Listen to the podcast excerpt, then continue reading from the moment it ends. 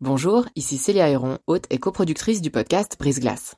Avant de vous laisser plonger dans votre nouvel épisode, je voulais vous parler de Y'a m'expliquer, une toute nouvelle série audio du temps dédiée aux intelligences artificielles.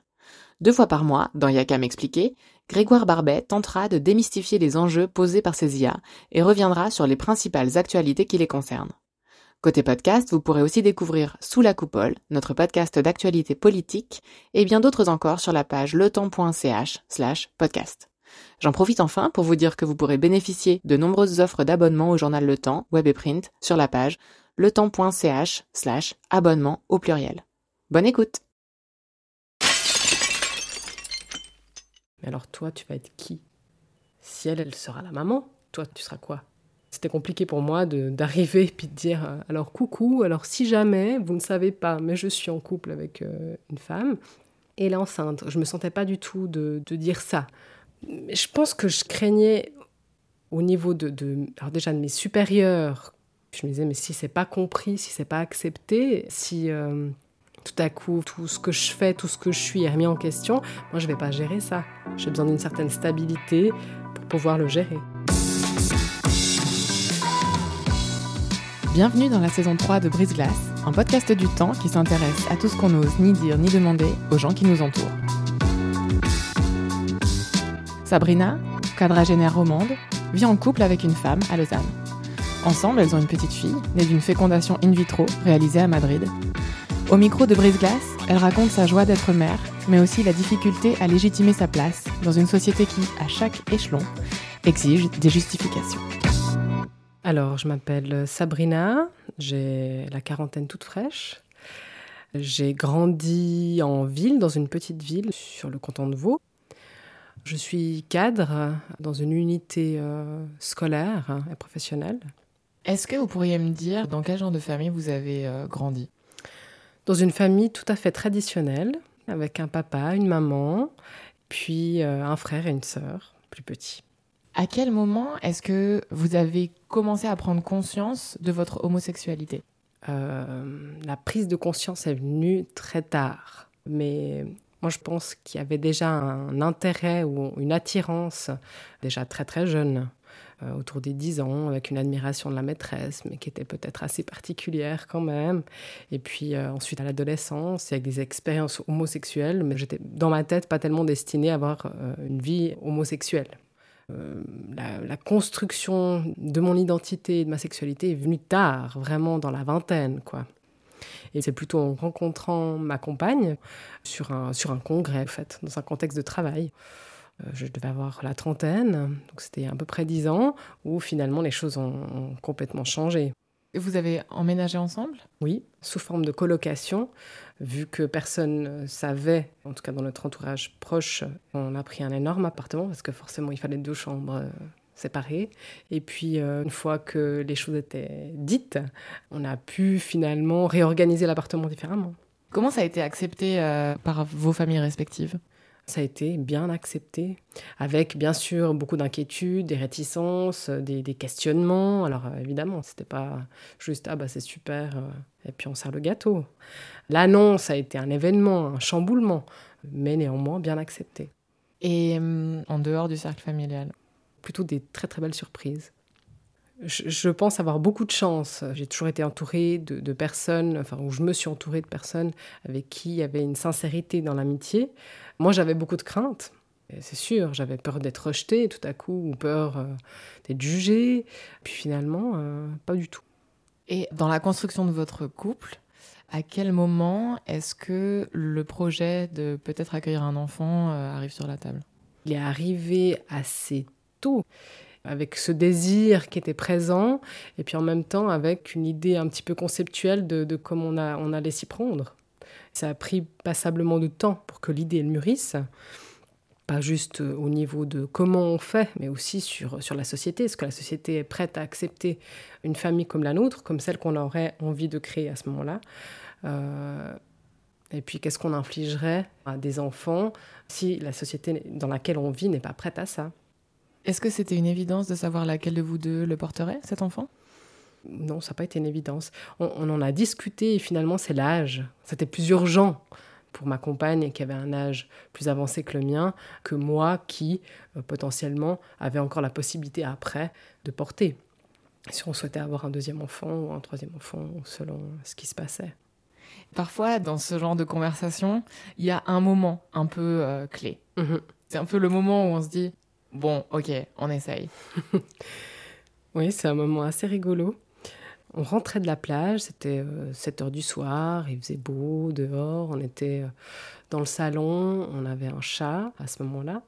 On avait un grand, grand canapé, on écoutait de la musique, on discutait comme ça, on buvait une limonade. Tout à coup, on s'est dit, mais on le fait? Pourquoi pas? Et puis c'est parti de là. Donc pour moi, en tout cas, l'image, elle, est vraiment de, ce moment-là, de ces odeurs, de ce jour-là, d'après-plage, où on revient euh, après une belle journée de soleil. Enfin, voilà. Alors il y a eu une première étape d'abord de réflexion, puis en simultané hein, de recherche. Euh, quel pays Parce qu'en Suisse, bah, c'est pas permis. Est-ce qu'on choisit un pays? Est-ce que c'est qu'un donneur anonyme? Est-ce qu'on choisit quelqu'un, un ami ou quelqu'un d'autre? On essaie d'imaginer, on discute avec des gens qui ont déjà eu des enfants dans ce type de couple-là. Et puis euh, on s'est dit, non mais nous, on a envie de faire famille, nous, au fait. On ne veut pas de, de tierces personnes. Sinon, finalement, notre couple à nous et la famille qu'on a envie de créer ne sera pas celle qu'on a envie de créer. C'est-à-dire qu'une de nous deux bah, sera l'autre. Parce que s'il y avait à ce moment-là un père, ce serait euh, une mère, un père et l'autre. La tata, la toutou. Et nous, on voulait pas de ça. Et puis, dans l'environnement dans lequel je travaille aussi, il y, a beaucoup de familles monoparentales, il y a des familles traditionnelles, il y a des familles recomposées, enfin, il y a plein de modèles différents de familles. Euh, et toutes ces réflexions-là nous ont permis de construire ce qu'on avait envie. Qu'est-ce qui est important? Est-ce qu'un enfant, de quoi a besoin un enfant pour euh, son épanouissement, mais aussi pour son évolution? Quels sont les repères? Quelles vont être les questions qui vont arriver s'il n'y a pas de père ou s'il y en a un? Donc ça, c'était la phase, je dirais, de construction. Et puis la phase de recherche qui se faisait en parallèle, c'était euh, bah, dans quel pays? Parce que légalement, euh, comment vous décririez la situation en Suisse? Elle est catastrophique. Je vais vous donner un exemple. Concrètement, une femme qui est mariée à un homme, si son mari est stérile, bah, il y a un don de sperme qui se fait, l'enfant naît, donc en Suisse, et le père d'adoption est le père. Point. On ne se pose pas la question. Ils ont ce droit-là. Donc les couples hétérosexuels mariés peuvent utiliser la PMA. Pour euh, une femme qui vit avec une femme, bah, en Suisse, c'est impossible, c'est illégal. Donc ça peut pas se faire. Donc il y avait aussi cette frousse euh, un risque quoi si on le fait quand même? Si on le fait à l'étranger, euh, si euh, on passe avec des médicaments. Enfin, il y a vraiment ce côté très très illégal comme ça qui était très inquiétant. Donc en Suisse, la réalité c'est celle-ci. Donc on devait explorer les autres mondes, les autres pays. Je dis les autres mondes, c'est que bah, il y a plein de choses à prendre en considération. Dans un autre pays, c'est un autre fonctionnement, c'est d'autres règles, d'autres lois. Enfin, il y a, y a, tout ça aussi qui influence. Pour moi, je parle d'autres mondes. Alors sur quel euh, genre de pays se sont portés vos choix? Je dirais l'Espagne assez rapidement. La Belgique, pour moi, c'était pas possible. D'imaginer un donneur belge, j'ai rien contre les Belges, hein, mais euh, c'était pas possible de par mes origines. Euh, j'ai des origines latines. Je me disais, mais c'est un donneur euh, blond, blond, archi blond, ça va pas quoi. Donc on est parti sur l'Espagne. Puis l'Espagne, c'est un pays magnifique en plus. Donc il y avait aussi l'idée de pouvoir aller dans un pays où la culture nous parlait. Alors, nous, on s'est renseigné sur les diverses cliniques euh, espagnoles, de par aussi les informations qu'on avait prises sur Internet, sur les forums, etc. Celle qui nous a parlé le plus se trouvait à Madrid. Et après, vous avez une sorte de choix pour les donneurs? Non, pas du tout. On ne choisit pas le donneur. Euh, le donneur est défini par la clinique mais avec certaines caractéristiques de euh, la, femme qui donne ses ovocytes. L'idée, en fait, c'est que l'enfant puisse ressembler le plus possible à sa mère biologique. Donc on ne peut pas imaginer dire ah bah non mais moi j'aimerais un petit enfant eurasien euh, euh, sur catalogue non ça c'est pas possible ça ça se fait pas du tout en Espagne. Vous vous souvenez de la première fois où vous y êtes allé dans cette clinique? Oui. C'est très spécial. Enfin, déjà, toute l'aventure. Hein. La première rencontre via Skype, euh, déjà, ça, c'était une aventure. C'était quoi la, Avec des doctoresses. Euh, des, enfin, des, voilà, on se dit, mais est-ce qu'elles sont vraiment docteurs Ou est-ce que c'est une arnaque? Enfin, On ne sait pas tellement au départ. Hein. Après, euh, là, ma compagne avait suivi un traitement, donc en Suisse. Et il faut tout à coup aller chercher des médicaments à la pharmacie. Ben, c'est une ordonnance espagnole, et puis c'est quoi? Et puis, ah ouais, non, alors attendez, euh, je sais pas, je vais voir avec mon collègue, euh, et puis on vous regarde avec des yeux. vous ne serez pas remboursé, de toute manière. oui, non, d'accord, on sait. Mais voilà, avec un regard toujours très, très pesant et très jugeant sur quelque chose qui regarde personne. Enfin, on fait rien de mal là-dedans. Et même si ces prises de médication sont ordonnées par des médecins en dehors de Suisse, ça, c'est pas un problème. Ce qui est interdit en Suisse, c'est le geste. C'est ça qui est interdit au niveau de la loi. Mais la prise de médication, euh, elle n'est pas du tout interdite. Par contre, c'est pas remboursé. Selon les médicaments, vous sortez de la pharmacie avec 300, euh, 500 francs de médicaments. Pour euh, une FIV, par exemple, ou pour une insémination, c'est entre 300 et 1000 francs de médicaments. Nous, ce qu'on a fait, c'est que, étant donné aussi le, regard pas très agréable de certains pharmaciens, ou la remise en question du processus, eh ben, on est parti sur la France voisine. Où finalement on s'est retrouvé face à un pharmacien qui avait l'habitude. Il disait ben oui, oui, ben en France c'est interdit, euh, vivement que ça soit ouvert chez nous, etc., euh, etc. Mais euh, voilà, c'était un processus habituel. Et après, comment ça s'est passé? Ensuite, bah voilà, il fallait partir. Donc, euh, bagage, dans les 36 heures, on doit être sur place. Où est-ce qu'on réserve? Où est-ce qu'on va? On ne sait pas où c'est exactement. Euh. Pourquoi dans les 36 heures? Parce que au niveau médical, il y a, l'ovulation. C'est à ce moment-là qu'il faut faire l'injection pour que ensuite euh, on puisse introduire le sperme du donneur. Enfin, la première fois, c'était une insémination artificielle. Donc ça prend du temps, mais c'est 36 heures bloc quoi. Vous partez dans 36 heures, à telle heure, on va faire le geste. Euh, alors on le sait quelques jours avant sur le à peu près quand, mais après, euh, ça peut être deux jours de différence, donc on ne peut pas prendre des billets d'avion avant. Donc il faut partir. Tout le trajet, on avait euh, du matériel avec nous. On se disait à la douane, mais on va se faire arrêter. si on se fait arrêter, on dit que c'est quoi la seringue? Ça, c'est pour les injections d'hormones Voilà, oui. On passe dans le sac à main parce que selon le produit que vous avez, il doit être au frigo. Donc avec votre mini frigo, vous passez à la douane, donc euh, si vous devez avoir les choses au frais, donc vous allez devoir avoir des plaques de glace, des choses comme ça, donc il fallait demander une ordonnance spéciale, enfin, toutes ces choses-là. Donc vous arrivez à la douane, vous ouvrez votre sac, vous dites, bah voilà, euh, j'ai ça avec moi, puis ça passe. Mais c'est plutôt le flip qui prend des mesures euh, hallucinantes.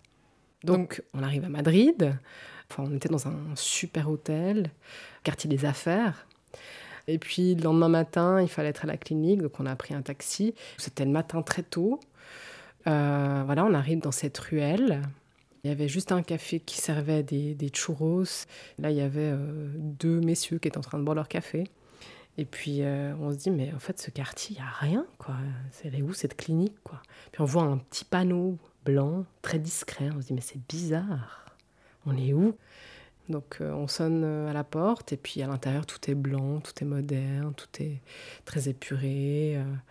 Euh, avec une énergie euh, super positive. Mais d'extérieur, alors par contre, c'est on reconnaît pas. Si on ne sait pas qu'on doit aller là-bas, on, ne la voit pas. C'est pas très visible. Donc voilà, on arrive sur place, on donne euh, nos noms, on s'assied, on, on, attend, et puis finalement tout se fait très très vite, très très simplement, avec du personnel très très qualifié, des gens qui sont engagés, où on se sent finalement reconnu dans qui on est accepter dans notre projet et non pas juger comme ça pourrait l'être ici. Elle est dans quel état d'esprit votre compagne? En fait, la première fois, on disait, mais où est-ce qu'on va tomber? Est-ce que c'est une vraie clinique? Est-ce que c'est des vrais médecins? Est-ce qu'elle euh, ne va pas faire une infection parce qu'ils auront du matériel euh, pourri? Ou, enfin, C'était ça, nos craintes, elles, se situaient à ce niveau-là, avec beaucoup de colère vis-à-vis de la Suisse, qui euh, nous obligeait à vivre ça comme ça parce que euh, bah, on n'avait pas la possibilité de le faire en Suisse. Est-ce que ça a fonctionné, cette insémination, ce geste? Non. Ça fonctionne pas chaque fois. Mmh. Il n'y a pas beaucoup de réussite. Donc ça n'a pas fonctionné. Euh, ensuite, on a fait une FIV. Et puis bah, là, ça a fonctionné. Donc la FIV, la fécondation in vitro, ça requiert quel genre d'opération pour la personne qui l'a subie Au préalable, une ponction des ovocytes On retire ces ovocytes, on joint les spermatozoïdes et il se crée alors des blastocytes, on appelle ça. Mais il y en a qui tiennent, il y en a qui tiennent pas, qui évoluent ou pas. Et puis on réintroduit un blastocyte à J5.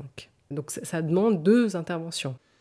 Vous êtes retourné à Madrid. Retourné. Et puis, alors la FIF, par contre, c'est pas juste un week-end et puis zou, c'est fait, quoi. Ça demande beaucoup plus de temps, donc il a fallu planifier. Ça demande aussi un traitement beaucoup plus conséquent. Ça fait beaucoup de choses à gérer avec les trajets, les voyages, les médicaments à aller chercher en France, euh, parce que ici c'est compliqué, euh, les rendez-vous euh, chez le médecin pour faire des contrôles avec une prise de sang pour voir si ça, ça a tenu ou pas. Médecin suisse, du coup? Alors, c'est comme je disais tout à l'heure, comme c'est que le geste qui est illégal en Suisse, tout le reste, le médecin n'était pas en train d'enfreindre quelque chose ou il était à l'aise avec le fait d'effectuer les contrôles. Donc, suite à la prise de sang, on apprend que ça a fonctionné. Alors après, avec le premier contrôle, on voit le, le, cœur battre, enfin le rythme cardiaque, c'est pas encore vraiment le cœur, qui est juste impressionnant. Tout à coup, il y a vraiment quelque chose. Tout ça, on ne l'a pas fait pour rien. On a réussi, on est allé jusqu'au bout et ça a fonctionné. On était super contente, avec encore beaucoup d'inquiétude, mais on a bien fêté ça. Et puis ensuite, on a attendu euh, quelques mois avant de, l'annoncer euh, aux gens proches. Puis là, alors, euh, il y a eu plusieurs fêtes, je dirais, qui se sont répétées. Et là encore, des réactions plutôt bienveillantes Plutôt bienveillantes, oui. Je dirais au niveau de ma famille, passablement de questions sur Mais alors toi, tu vas être qui? Si elle, elle sera la maman, toi, tu seras quoi? Bah, la maman. Oui, mais euh, on a une maman. Oui, non Ou alors on peut avoir deux mamans. Ah, donc il y avait tout ça aussi à, déconstruire, parce que finalement c'est une construction sociale aussi. Donc, euh, au niveau de ma famille, il y, a eu ce travail qui s'est fait avec ma famille, mais où chaque membre de ma famille, en tout cas ceux qui avaient besoin de réponses, ont dû faire un travail sur eux, d'appréciation de la situation. Et au travail? Alors, au travail, à ce moment-là, bah, c'était un peu compliqué de dire quoi que ce soit. Comme je disais tout à l'heure, cadre dans un lieu où on travaille avec euh, des employés, donc on ne partage pas des informations euh, de ce type-là avec des employés. C'était compliqué pour moi d'arriver et de dire euh, alors coucou, alors si jamais vous ne savez pas, mais je suis en couple avec une femme et elle est enceinte. Je me sentais pas du tout de, de dire ça à ce moment-là. Je pense que je craignais au niveau de, de alors déjà de mes supérieurs. Je me disais mais si c'est pas compris, si c'est pas accepté, si euh, tout à coup tout ce que je fais, tout ce que je suis est remis en question, moi je vais pas gérer ça. J'ai besoin d'une certaine stabilité pour pouvoir le gérer. Donc la grossesse de ma compagne, euh, la naissance même de notre enfant, bah, c'est comme si moi, au niveau du travail, je n'avais rien vécu. Il se passait rien. Je n'avais pas eu d'enfant, euh, ma compagne n'avait pas été enceinte, enfin voilà, parce que je n'avais rien dit. Et puis pour moi, ça devenait insupportable. Je disais, mais euh, mon enfant, j'ai envie de, le faire vivre. Il vit, il vit dans ma vie, donc il fait partie de ma vie. Donc finalement, j'ai dit les choses. Je me suis approchée de la personne de qui j'étais le plus proche au niveau des collaborateurs. Je lui ai dit, je suis maman. Ah bon? Mais comment ça? Bah en fait oui, bah, je suis maman. Euh, ma compagne a accouché euh, il y a un mois et puis voilà. La personne, je dirais, est restée en silence un long moment. Je voyais ses yeux qui essayaient de faire des connexions et puis qui n'arrivaient pas à faire des connexions. Il m'a dit Ah, mais alors, je pensais pas du tout ça. et puis après, les choses, elles se sont dites comme ça, où certains collègues euh, ont eu l'information par d'autres collègues. Et puis les choses, elles ont été reçues, je dirais, boum, comme un paquet, où euh, chacun y a mis sa couleur. Ah bah j'imaginais pas ça. Ah je, je, ah, je pensais que tu étais en couple euh, avec un homme. Ah je pensais que tu étais une, célibataire aigrie. Ah bon, sympa. des choses comme ça, c'était assez rigolo. Est-ce qu'il y a des remarques qui vous ont blessé? Non, aucune. Ça avait même plus d'importance, le regard des autres. Ils pouvaient penser ce qu'ils voulaient, ça n'allait rien changer. Alors j'ai pris des vacances, j'ai pris un jour, et l'accouchement, la loi suisse, elle dit c'est un jour. Hein. Les couples hétéros chez vous ont un jour Ils ont euh, cinq jours. Et vous n'avez pas euh, essayé de... Non, parce qu'un bout, c'était de ma responsabilité de ne pas l'avoir dit avant. J'ai accepté la donne comme ça et puis j'ai fait avec. Mais bien sûr qu'il y avait une injustice.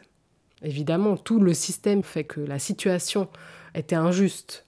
Et puis le fait de, de se dire j'aurais dû négocier, déjà ça, rien que ça, moi, ça m'énerve. Pourquoi je devrais négocier À la maternité, ça s'est passé comment? Ça s'est très bien passé.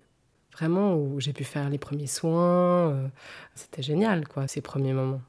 Puis vraiment, on se rend compte que les gens, en nous voyant fonctionner, bah, les jugements qu'on peut avoir quand on a peur de l'inconnu, bah, ça passe. Et légalement, quand euh, vous annoncez la, Ouais, la alors. naissance d'un enfant, comment vous faites, vous Alors, euh, moi, je fais rien. Moi, je sers à rien. Que je sois là ou pas, ça change rien. C'est-à-dire qu'à la maternité, bah, on pose la question il y a un père, il n'y a pas de père, non, c'est un donneur anonyme, ok. Puis hop, ils mettent une petite croix. Mais moi, qui suis à côté, euh, je peux être la cousine qui est venue rendre visite et puis qui est là, quoi. Enfin, au niveau légal, il n'y a rien. Et puis la procédure d'adoption et de reconnaissance de, de qui je suis dans mon rôle de mère, qu'une année après la naissance. Pour moi, ça a été très très compliqué de gérer ça, avec cette crainte de me retrouver euh, avec mon enfant et puis de devoir, je sais pas, passer la douane ou je dis n'importe quoi, ou devoir aller à l'hôpital. euh, ah oui, bon, euh, la mère est pas là, il faut que la mère soit présente, mais je suis l'autre. Et encore peut-être dans les services hospitaliers, ils pourraient le comprendre. Mais selon ce que l'enfant vit, bah, il faut la signature du parent, légale. Quand l'année passe et que la procédure peut commencer, on vous demande quoi? Alors, on nous demande tout un tas de papiers. Euh, on nous demande si on a des dettes. On nous demande euh, notre situation, on nous demande euh, notre casier judiciaire, enfin, tout un tas de paperasses avec un document qu'on doit fournir où ma compagne écrit en disant j'aimerais que la deuxième maman soit considérée légalement et puisse être reconnue comme maman, etc. Et ça prend du temps. hein. Nous, ça a pris deux ans et demi et d'être dans l'attente, enfin, d'arriver chez soi, d'ouvrir le courrier, euh, et puis de dire ah mais non, il y a toujours rien dans la boîte aux lettres, euh, puis de dire mais ça va prendre combien de temps encore Euh, Il y a encore ça à faire, il y a encore ça à faire, il y a encore ça à faire, il y a encore une enquête qui doit se faire sur nous, sur moi en l'occurrence. C'est quoi l'enquête? Il y, a une, il y a une première rencontre qui se fait au service de protection de la jeunesse, avec tout un tas de questions qui se font autant pour ma compagne que pour moi, sur notre parcours de vie, sur euh, le processus de réalisation finalement de la famille. Pourquoi vous avez voulu faire un enfant, etc. etc. Toutes ces questions-là, qui sont des questions très très intimes. L'accouchement, euh, vous y étiez ou pas, euh, enfin toutes ces questions. Enfin. Et puis ensuite, une rencontre qui se fait à domicile. Alors, euh, moi, j'ai pas de souci à ce qu'on vienne chez moi, hein, mais là, on vient chez vous avec un regard qui se pose, c'est un, regard de jugement. On doit venir juger si cette femme est apte à être mère de cet enfant. Mais moi, c'est mon enfant depuis le départ. Vous voyez ce que je veux dire? Donc ça, bah, ça demande beaucoup de self-control. Alors, j'ai une question que j'ai toujours pas compris d'ailleurs. Vous êtes propriétaire ou locataire? Qu'est-ce que ça change si je suis locataire ou si je suis propriétaire? Je ne sais pas. Ou une question de quelle est la répartition des tâches? Ah, je sais pas. Il y a Polo qui plante les clous et puis l'autre qui fait la cuisine et puis il y en a un qui se déguise en homme et puis l'autre qui... Enfin, enfin c'est c'est quoi ces questions? On n'est plus dans cette société-là, quoi. La répartition des tâches n'est pas genrée. C'est la seule réponse que je vais vous donner. C'est ce que vous lui avez dit? Oui. Les questions sont très très mal orientées. Les personnes qui doivent faire ça, elles le disent elles-mêmes, hein, elles le font, la procédure elle est comme ça, elles doivent poser ces questions-là. C'est pas tout à fait adéquat, mais c'est quand même un avancement parce qu'avant il n'y avait rien. Donc un bout, euh, on est obligé de faire avec aussi, parce que ce qui est important à ce moment-là, c'est la finalité. Donc euh, on se dit ok, bon bah je prends sur moi, et puis moi ce que je veux surtout c'est ça au bout, donc j'accepte quoi. Quand cette personne est là, c'était une femme, j'imagine? C'était une femme. Vous étiez avec votre enfant? Oui. Je pense qu'elle observait le lien, elle observait l'adéquation du contact, elle observait peut-être la dynamique de couple euh, ou la dynamique parentale. Je sais pas, j'imagine que c'est ça. Ça devrait durer à peu près 20 minutes, se- selon. Nous, c'était une expérience un peu plus longue. Ça varie, je dirais, mais moi, on on remet en question depuis le départ le fait que je sois la mère. Pour le même cas de figure entre un homme et une femme, euh, qu'est-ce qui diffère? Dans une procédure d'adoption pour des couples hétéros, c'est de toute façon très très dur. On vient fouiller dans votre vie, on vient voir où est la faille. Ça, c'est aussi pour les couples hétéros, sauf que nous, on n'est pas dans ce cas de figure. On parle de processus d'adoption, Mais moi, je m'y reconnais pas là-dedans. Légalement, j'ai adopté ma fille, mais moi, c'est ma fille depuis qu'elle est dans le ventre. J'ai pas engagé, euh, comment dire, un processus d'adoption. Je suis pas allée chercher un enfant dans un lieu. Euh, j'ai pas adopté un enfant comme ça. Non, ce qui pourrait être comparable, ce serait euh, un homme stérile, une femme euh, fertile, et le processus de reconnaissance légale mm. de cet homme en tant que père. Mais sauf que ça, c'est pas très compliqué, ça. Un homme stérile, ou même une femme stérile, à qui on donne des ovocytes, bah, elle met au monde l'enfant, c'est la mère. Et je me demandais si une femme seule, qui mhm. se faisait inséminer, avait euh, le devoir de déclarer quelque chose différemment à aux autorités À ce moment-là, elle déclarerait donneur anonyme. Pas de père. Il faut pouvoir le prouver. Selon les cantons, il faut pouvoir le prouver. Mais euh, voilà, ça s'arrête là. Donc finalement, dans ce cas de figure-là, une femme qui fait un enfant toute seule, qui ensuite rencontre quelqu'un, deux, trois ans après, qui devient son conjoint, bah, la procédure est la même. Hein. Donc le, le conjoint demande à adopter cet enfant, c'est la même chose que dans mon cas alors que l'origine du projet n'est pas le même. Aujourd'hui, votre enfant a quel âge? Elle a trois ans. Il y a toute cette idée que quand même il faut un père, une figure masculine pour se construire. On vous a parlé de ça ou pas bien, du tout? Bien sûr, c'était les questions du service de protection de la jeunesse. Finalement, est-ce qu'il y a des figures masculines? Alors, moi, je suis d'avis qu'un enfant a besoin de figures importantes dans sa vie, qui soient différenciées, mais pas forcément d'une figure paternelle de père, une figure masculine, des figures masculines, des figures féminines, oui, ça c'est important pour un enfant dans son équilibre, ça c'est sûr. Maintenant, elles ne sont pas forcément au niveau du, couple parental. Hein. D'ailleurs, on le perçoit dans d'autres sociétés, les enfants ne sont pas forcément élevés par des couples euh, hétéros. Ils sont élevés euh, par des femmes ou ils sont élevés euh, par euh, des, sociétés où finalement il y a X hommes, il y a X femmes et il y a la mère qui donne le sein, la, mère nourricière, et puis le reste, c'est, ben, ils sont tous papas, et elles sont toutes mamas. Et au niveau de nos amis, mais aussi au niveau de la famille, il y a des hommes, il y a des femmes. Ils font partie du tableau depuis le départ, même avant que notre enfant soit là. Il faisait partie de, qui on est. Un enfant va aller là où il a besoin. Il va être attiré euh, à certains moments plus par euh, l'oncle X ou euh, son parrain ou cette tata. Puis ça, c'est indépendamment du genre. Hein. Et pour ce qui est du donneur, anonyme, est-ce qu'il y a eu parfois le doute de est-ce qu'on devrait peut-être un jour donner l'opportunité à cet enfant mhm. de le rencontrer? Quand on parle de don, on parle de don d'organes.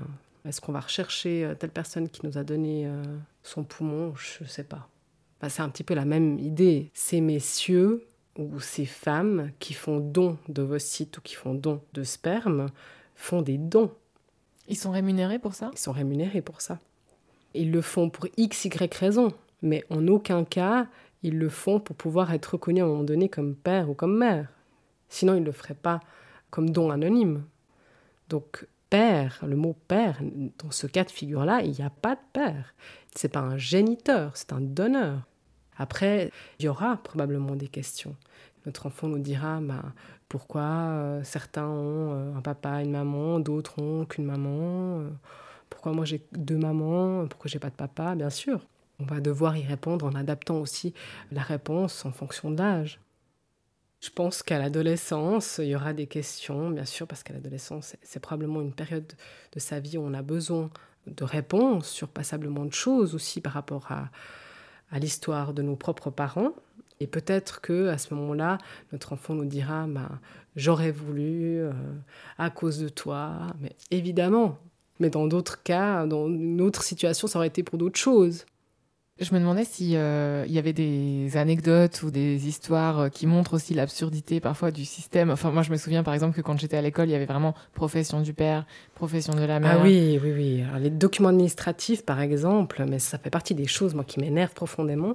Je me dis, qu'est-ce qui est compliqué au niveau des administrations de mettre un slash et de changer la terminologie? C'est quand même dingue. On doit remplir des documents, c'est écrit père-mère. Alors, je biffe le père où elle biffe le père, et puis on note euh, deuxième mère. C'est pas compliqué de mettre parent 1, parent 2, ou enfin voilà, de laisser des possibilités ouvertes. Étant donné que la loi est passée, il faut aussi que les choses soient adaptées. Et ça, ça fait partie du quotidien. Si on doit répondre à des documents, c'est comme ça que ça fonctionne. Ou, euh, on, je sais pas, on va chez le médecin et puis on doit remplir documents. Oui, alors en effet, profession euh, du père. Alors il n'y a pas de père. Euh, mais vous n'êtes pas de... Oui, oui, oui, mais vous m'avez pas parlé de... Oui, de ma conjointe. Ah, conjointe. Ah, ah mais je sais pas comment je vais rentrer ça dans le fichier. Bah, c'est pas compliqué, la même chose. Ouais, mais alors au niveau informatique, faut que je demande à ma collègue. Je suis pas sûre que je puisse...